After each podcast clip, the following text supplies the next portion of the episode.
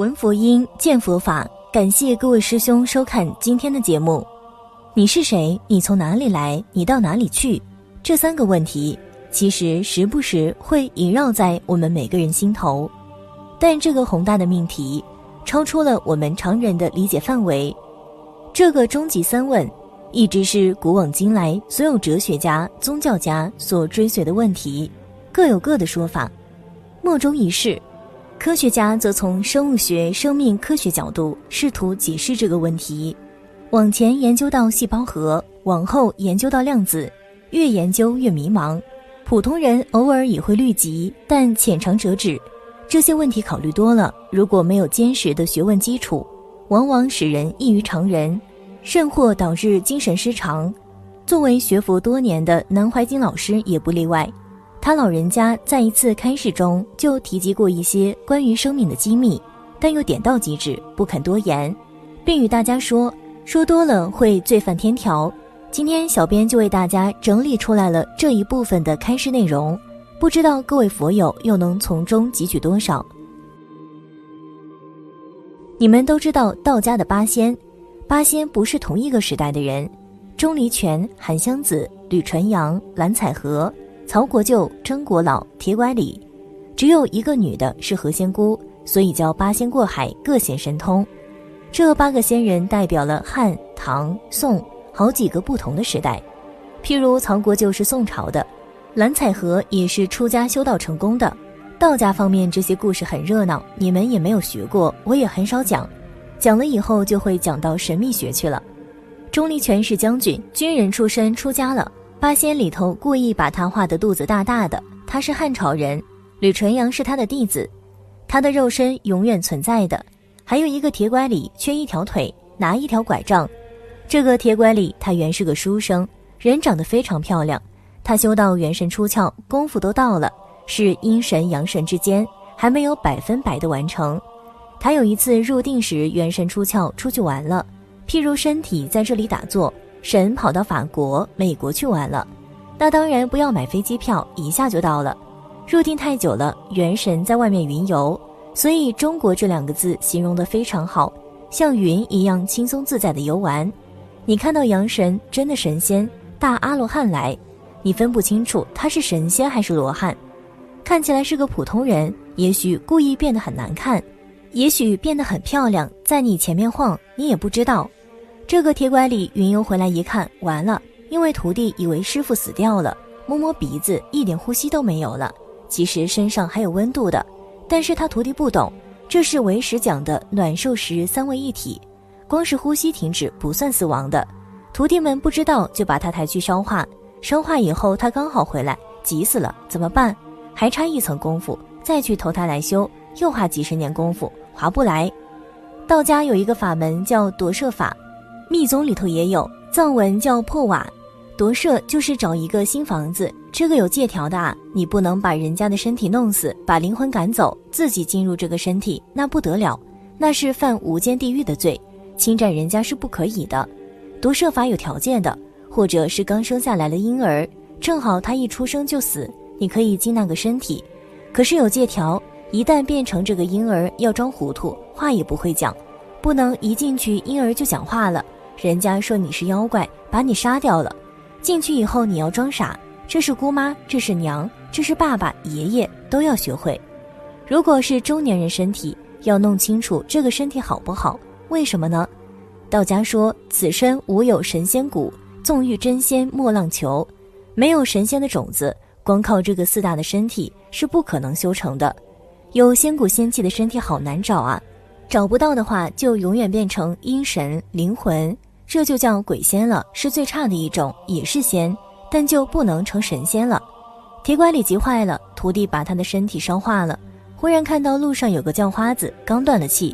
那个叫花子缺一条腿，可是他这个肉体有神仙骨，他就借用了这个身体进去了，变成铁拐李，借他的身体来修炼，不转身不入胎。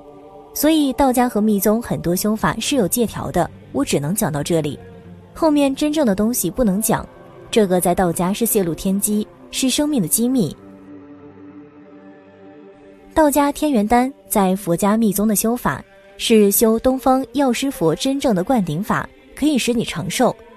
长寿法在密宗是一种修法，不死法是另外一种修法。修密宗的长寿法一定跟不死法配起来修的，而且长寿法、不死法又一定是跟往生破瓦法配合起来修的。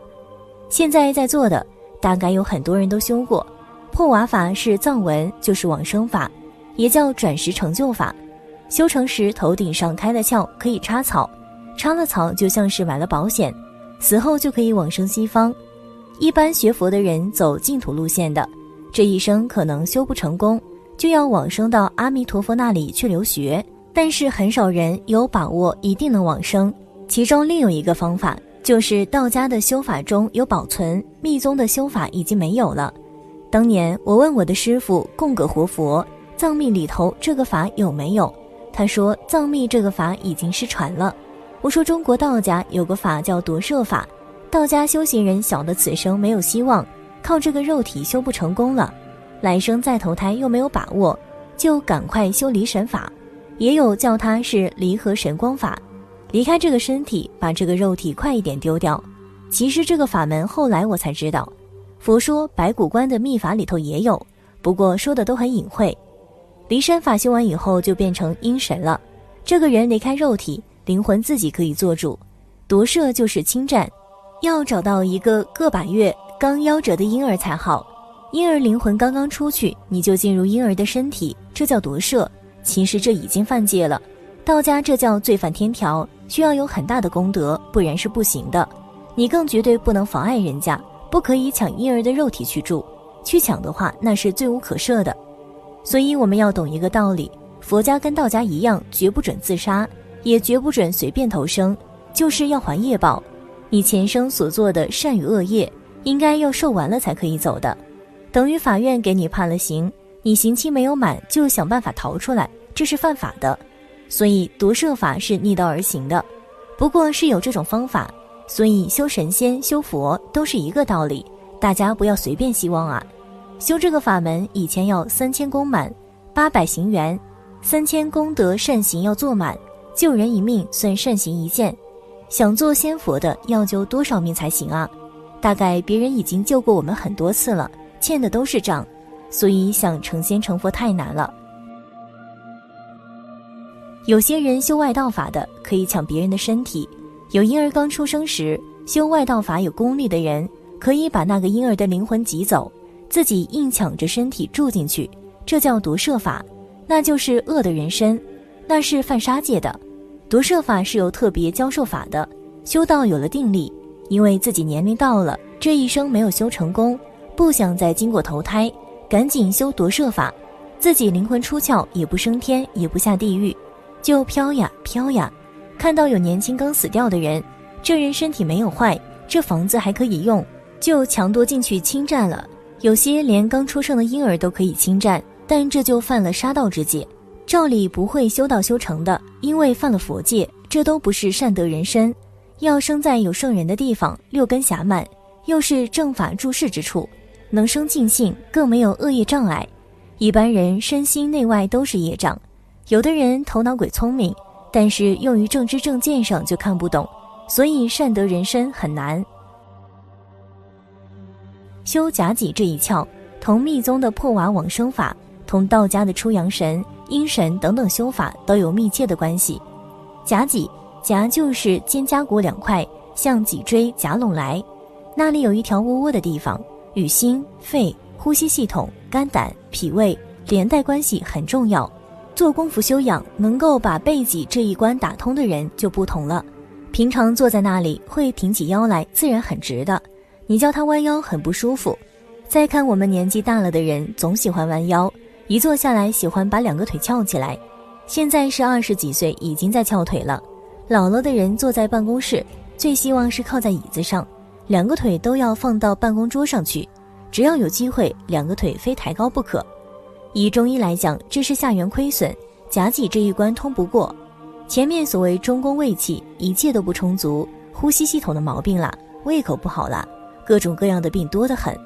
你们每一个人用四川话说都是勾腰驼背，在两块肩胛骨中间，这里的穴道练武功的过去叫环阳穴，昏了过去的人把他拉起来坐着，用腿再脊柱一顶，把他肩膀头往后一扳，气一出来，通过就过来了。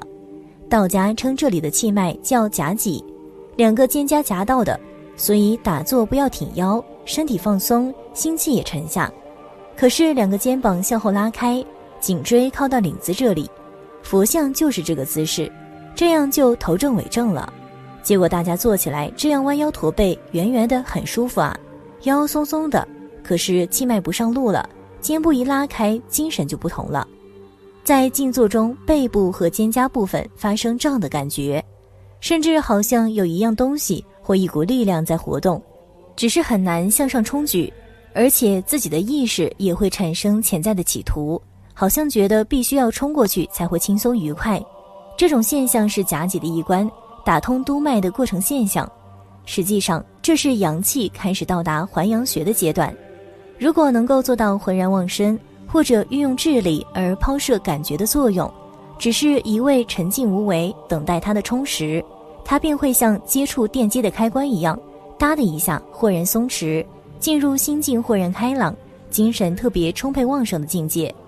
假使平常是勾腰驼背的人，受过外伤。或生来如此的另当别论，到了那个时候，他就会自然而然地挺直腰干，开张胸膛，呼吸顺畅，胃口开爽。